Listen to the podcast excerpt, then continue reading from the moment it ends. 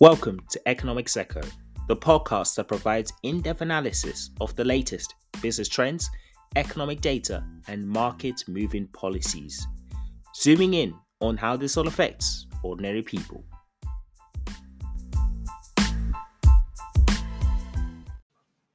Ever wondered why there are tensions in the first place between Russia and Ukraine?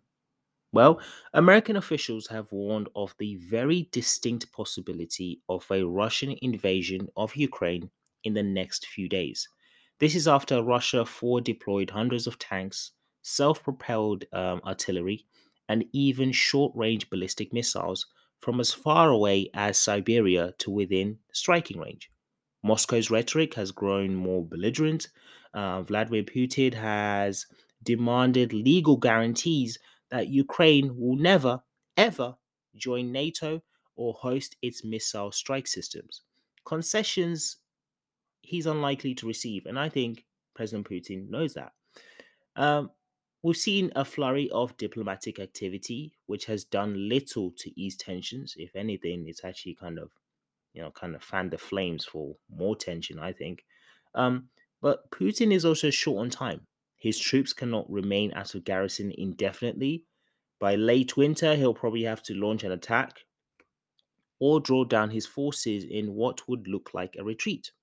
In the meantime, we've seen the United Kingdom, the United States, and others um, telling their citizens to leave Ukraine and that particular Eastern European region um, expeditiously, really.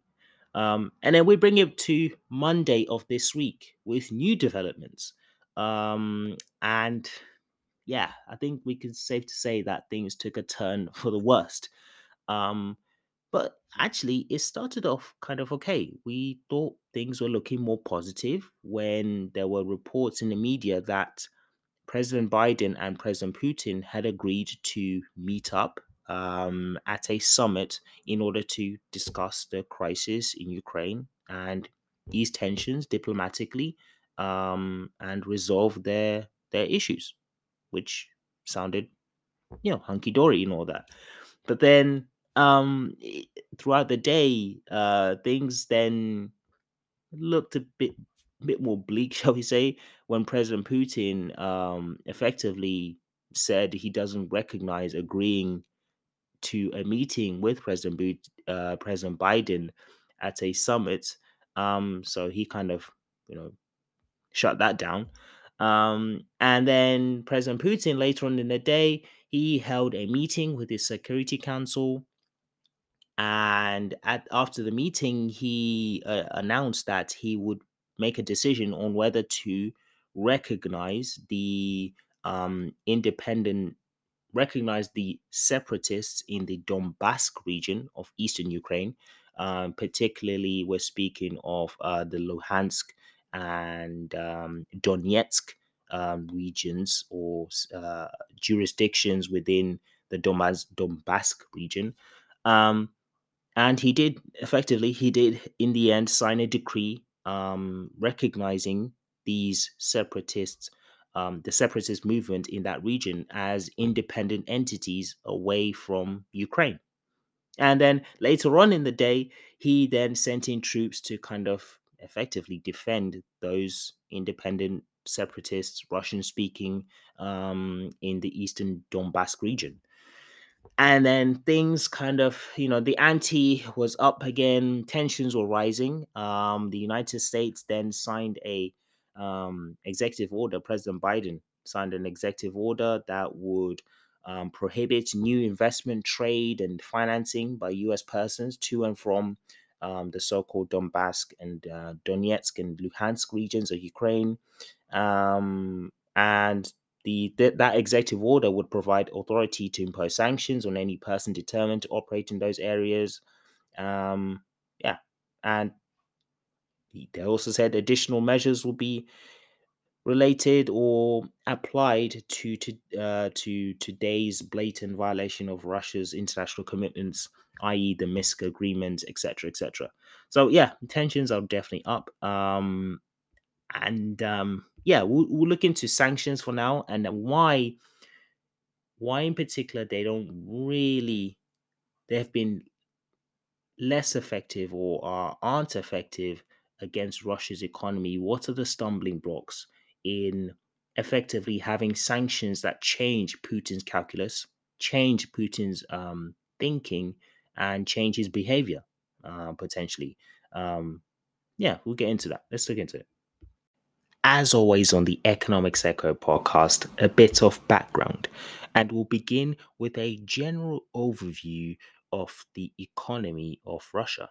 Um, Russia is indeed a mixed economy with enormous, enormous natural resources, particularly oil and natural gas. It is the fifth largest economy in Europe, the world's 11th largest economy by nominal GDP, and the sixth largest by purchasing power parity, or PPP, which is pretty much a measurement of prices in different countries that use the prices of specific goods to compare the absolute purchasing power of the country's currency. Now, Russia's vast uh, geography is an important determinant of its economic activity, with some sources actually estimating that the nation contains over 30% of the world's natural resources. Back in 2016, the oil and gas sector accounted for 36% of federal budget revenues, and Russia has been widely described as an energy superpower as it has, you know, the world's largest natural gas reserves, the second largest coal reserves, the eighth largest oil reserves, and the largest oil shale reserves in Europe.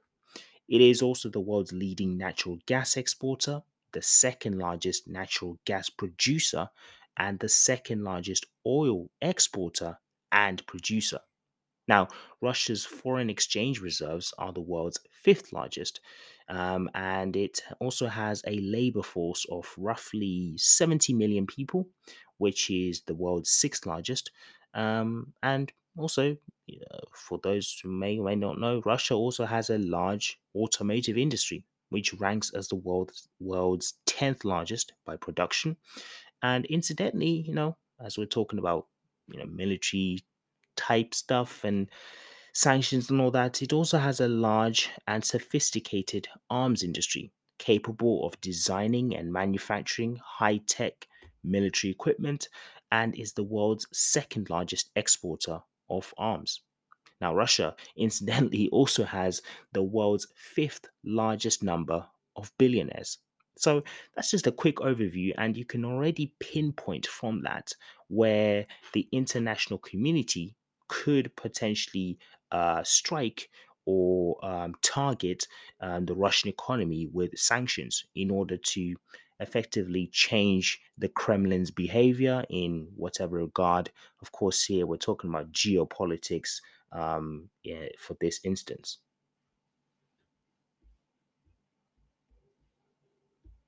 Let's talk sanctions, shall we? Because sanctions have effectively become one of the most favored tools for governments to respond to various foreign policy challenges, such as terrorism and conflict. Now, sanctions can include a whole array of things, including travel bans, asset freezes, arms embargoes, and even trade restrictions. Now, the United States has more than two dozen sanctions regimes. Some target specific countries, such as Cuba and the Islamic Republic of Iran. Others are aimed at curbing activities, including terrorism and drug trafficking. Now, governments often, and multinational bodies like the United Nations, often impose economic sanctions, which is actually what this episode is all about, to try to alter the strategic decisions of state and non state actors that threaten their interests or violate international norms of behavior. Having said that, though, critics say sanctions are often poorly conceived and rarely successful in changing a target's uh, conduct, while supporters, on the other hand, contend that they've become more effective in recent years and remain an essential foreign policy tool. Sanctions have, you know, become the most defining feature of the Western powers' response to several um, geopolitical challenges, including um, if you look at North Korea's nuclear program and um, Russia's intervention in Crimea, for example. In recent years, the United States has expanded the use of sanctions, um, applying them and ramping them up against adversaries in Iran, Russia, Syria, Venezuela, etc. And for this particular episode, again, we're going into economic sanctions, and these are really defined as the withdrawal of customary trade and financial relations for foreign and security policy purposes.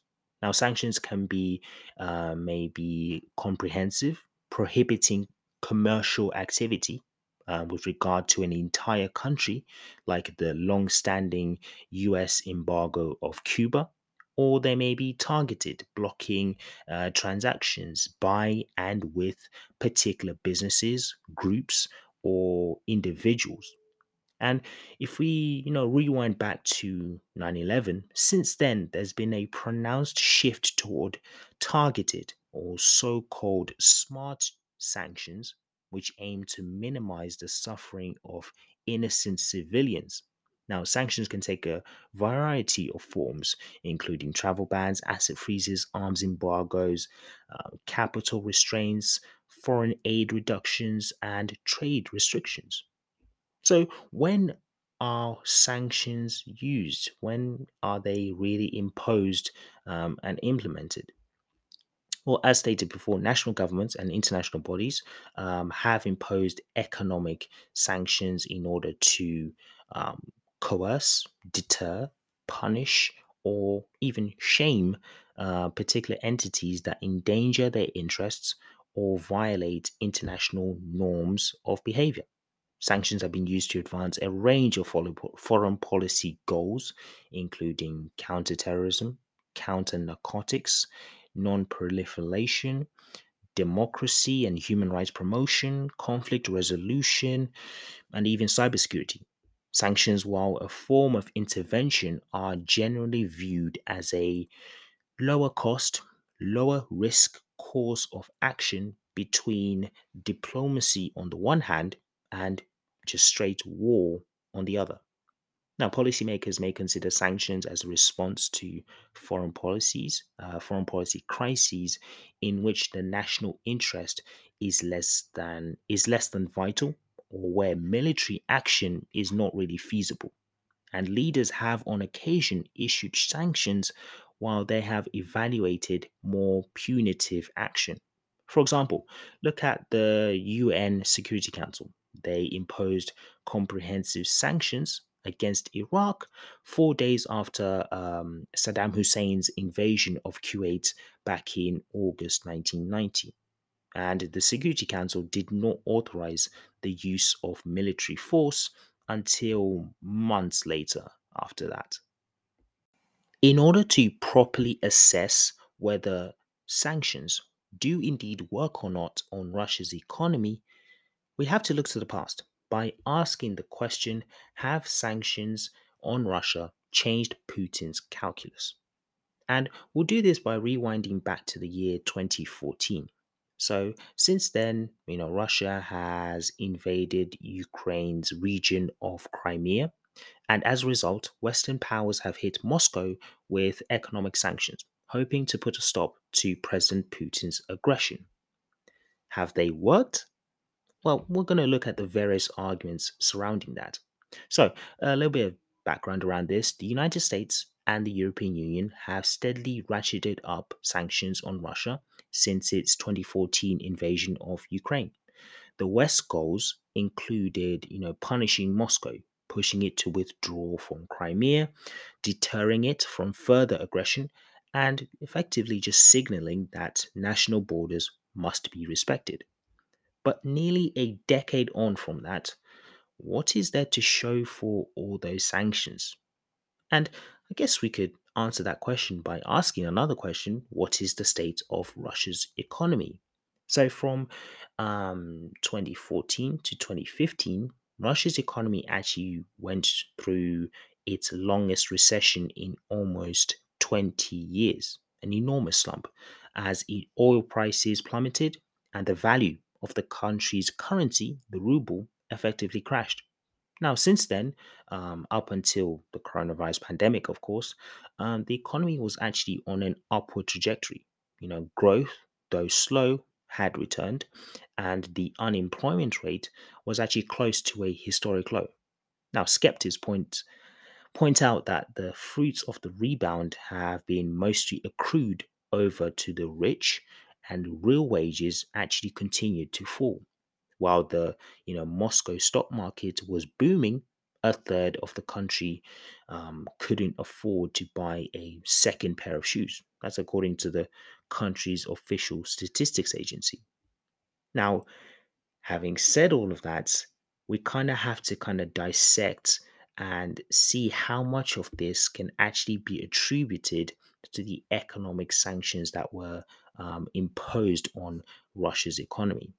And this is a tricky one. Um, analysts have long said that it's difficult, it's hard to separate the effects of sanctions from other factors.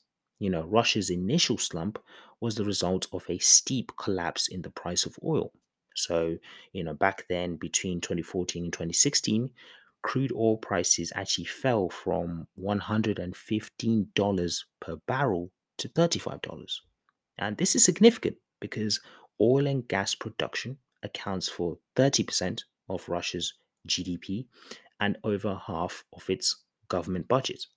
And as oil prices rebounded, partly due to um, Russia's coordination with OPEC, which is the um, cartel, the organization for um, oil and gas exporting countries, so did the Russia's economy. Now, other developments which could have played a role too include the United States Federal Reserve, the central bank over there, with its, you know, slowing its monetary tightening. You know, lower interest rates often help emerging economies with high levels of debt denominated in US dollars, such as Russia's. Um, and sanctions appear to have a modest effect, with the IMF estimating that they have shaved off between 1 and 1.5% of Russia's economic output. You know, a 2019 report by um, the CRS, which is the Congressional Research Service, says this was partly intentional. Policymakers effectively just wanted to target individuals responsible for Russia's bad behavior without hurting ordinary Russian citizens or the United States and European Union's businesses. And this has really prompted complaints that sanctions have lacked the economic bite that they should have. Um, CRS analysts, however, point out that many of the measures prioritize long term impact over short term pain. Um, and sanctions advocates emphasize that the uncertainty that results from sanctions could continue to drag on GDP in the coming years. Okay, then. But then here's the multi billion dollar question with all of that being said and done. Have sanctions actually changed Russia's behavior? And there doesn't appear to be much of an immediate effect as it stands you know, which is a disappointment to policymakers who imposed these sanctions on Russia's economy and hoped it would deter Russian um, interventionism, if you like.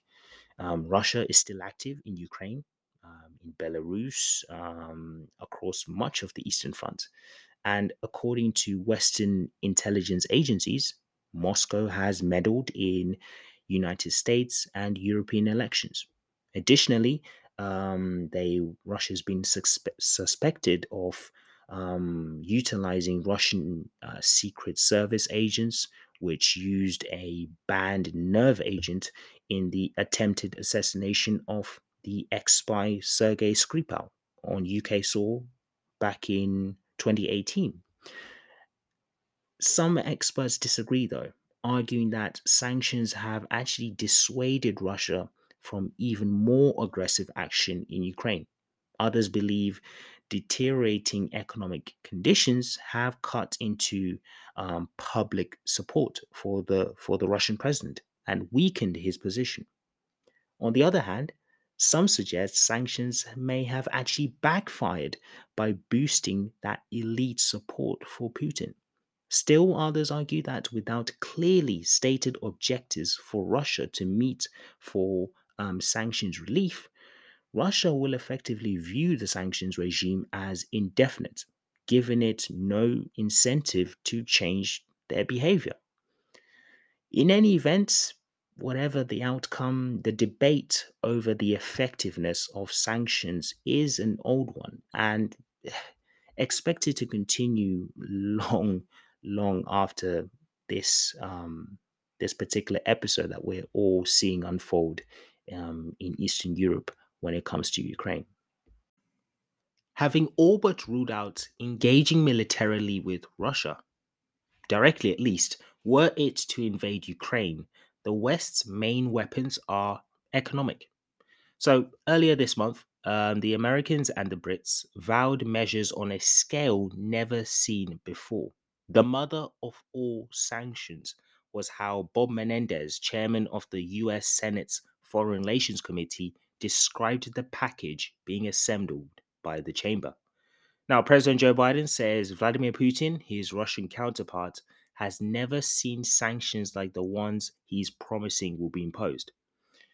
Now, for sanctions to work, though, Western allies will need to show unity and be willing to shoulder some economic pain themselves.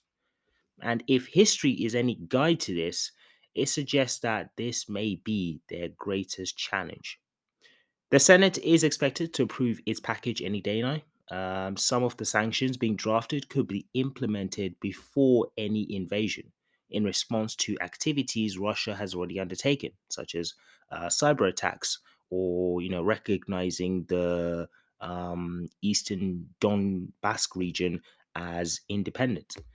Now, the administration's sanctions will target figures and companies in or close to Mr. Putin's inner circle, as well as the relatives they sometimes use as a um, asset owning proxies, essentially. Now, the aim will be to cut targets off from the global financial system and go after money they've parked in the West. Britain is working closely with the Americans. Um, back in late January, its Foreign Secretary, Liz Truss, announced a new sanctions law. The goal there was to widen the group of Putin cronies who can then be penalized. And Britain has actually sanctioned 180 Russian individuals and 48 entities since Russia's annexation of Crimea um, in 2014. The new penalties Ms. Truss promise, can be slapped on anyone providing strategic support to Mr. Putin's regime. Now, Britain's stance is closely watched because rich Russians have, if you didn't already know, have strong financial ties to the country. London is a key capital raising center for oligarchs and their companies. These measures are expected to form part of a broader package of sanctions focused on finance, energy, and technology. America may target Russian state linked banks, including Sberbank, which is a big savings giant. Um, Mr. Biden also wants to keep open the option, resisted by some European countries, of excluding Russian banks from SWIFT, which is um, the interbank messaging system um, used to make cross border transfers. In energy, the talk in Washington, D.C. is of broadening sanctions to target not just current production, but investment too. One way would be to restrict capital raising by Russian oil and gas giants in New York and London. Um, and America has also threatened to prevent the opening of Nord Stream 2, a pipeline that would um, send Russian gas directly into Europe. Technology is arguably America's most powerful lever. It could, for instance, um, block more exports of high tech gear on the Commerce Department's entity list. Now, this would restrict Russia's access not only to items used by its defense sector, but also to parts used in many phones and appliances which would inconvenience ordinary Russian consumers as well as its weapons makers. The last economy of any size to be hit with broad sanctions like this was Iran, which was targeted with um, maximum pressure sanctions back in 2018 over its nuclear ambitions. Now, punishing Russia poses a more daunting challenge as its economy is more um, internationally connected than the Islamic republics. Um, so, for sanctions to be effective, they will have to cause pain to the West itself. Um, and the most obvious blowback would be in energy. Now, Europe relies on Russia for over a third of its imported natural gas. Um, some large European banks also have close ties to Russia. Among the most exposed are Societe Generale of France, um, Unicredit of Italy, and the European Central Bank itself has reportedly asked the most heavily exposed of the 115 large Eurozone banks it supervises to provide details of how they would navigate various sanctions scenarios from the mild to the absolute extreme. Now, these risks risks leave some of America's European allies feeling a little bit, how shall I put it, queasy, shall we say? Um, Germany gets over half of its imported gas from Russia and has wobbled, shall we say, on sanctioning Nord Stream 2. Um, though many think it will end up agreeing to do so, um, even Britain's commitment is uncertain. Um, campaigners say it has failed to use its leverage as a major financial center. Um, its Crimea related sanctions of 2014 15 contained scant restrictions on Russia's Russians raising capital in London. The other big question is how much even severe sanctions would hurt the Russian economy. Um, because Mr. Putin's officials have gone to great lengths um, in recent years to sanction proof the, the Russian economy. Um, central bank reserves have been beefed up to more than $600 billion. The share in dollars has fallen steadily in recent years. Um, dollar holdings that the Russian central bank has that has fallen to 16%. Only a fifth of Russians uh, Russia's sovereign bonds are held by foreigners as well. Nevertheless, insulating the economy fully is merely impossible in this um, global village that we live in today. And Russian officials have boasted, you know, having said that though, Russian officials have boasted of riding out the um, the um, the Crimea related sanctions relatively comfortably, um, you could say. Yet one study suggests that the sanctions may have taken more than 2.5% um, percentage points of annual Russian GDP growth since they were imposed back in 2014 15. The sanctions Mr. Biden is contemplating could therefore cause intense pain. But the big question still is can he get all of his allies on board? And the big the, the, the, the big question mark there will be Germany. Germany especially with um, if sanctions on Nord Stream two come into place, how will Germany react? Will they will they will they will they jump on board too with the Americans and the Brits? Meanwhile, several um, foreign policy experts have offered their expertise in how to um, develop sound sanctions policies that can actually make a real difference. And I think these two in particular are the most relevant when it comes to Russia. One is to, if you're going to implement sanctions on Russia, is to build multilateral support. So the more governments that sign on to and enforce the sanctions, the better, especially in cases where the target is economically diversified. Um, sanctions against um, South Africa's apartheid regime back in the 1980s Saddam Hussein's Iraq in the 1990s or on um, Iran and even Russia today would not be nearly as powerful without multilateral support. So that's point number one, I think, is really key. Point number two is to be credible and flexible. The target must believe that sanctions sanctions must be increased or reduced based on its behavior back in 20, uh, 2012, the Obama administration responded to major political reforms um, in Myanmar by easing some financial and investment restrictions. And it ended the sanctions program in 2016. In this case, however, Myanmar's leaders soon ramped up abuses against their country's Rohingya minority, and the United States reimposed those sanctions um, in early 2019.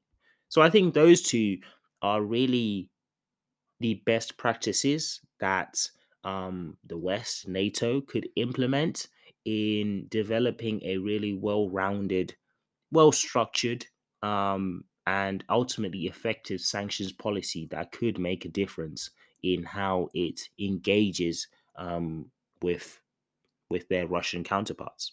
But we shall see. We'll see how they turn out. Um, the big key, as I alluding to, is unity.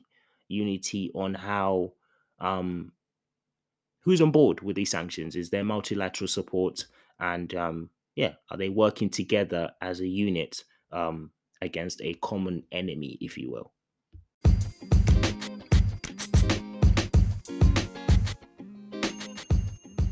Well, that has been it for episode 65 of the Economics Echo podcast. Be sure to subscribe from your favorite podcast provider and join us next week in part two of this two part series looking at the Russia and Ukraine crisis. Um, part one, we looked at the politics and economics of sanctions against the Russian economy, how and how effective um, they would be, and how to make them even more effective.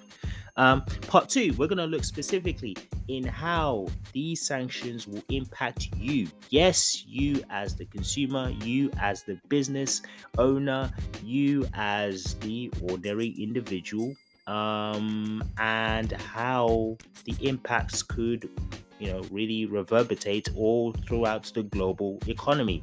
So please do join us for part two of this two part series looking at the Russia Ukraine crisis. Um, and yeah, we'll specify it in its effects on you. Until then, this is Economics Echo signing out. Peace.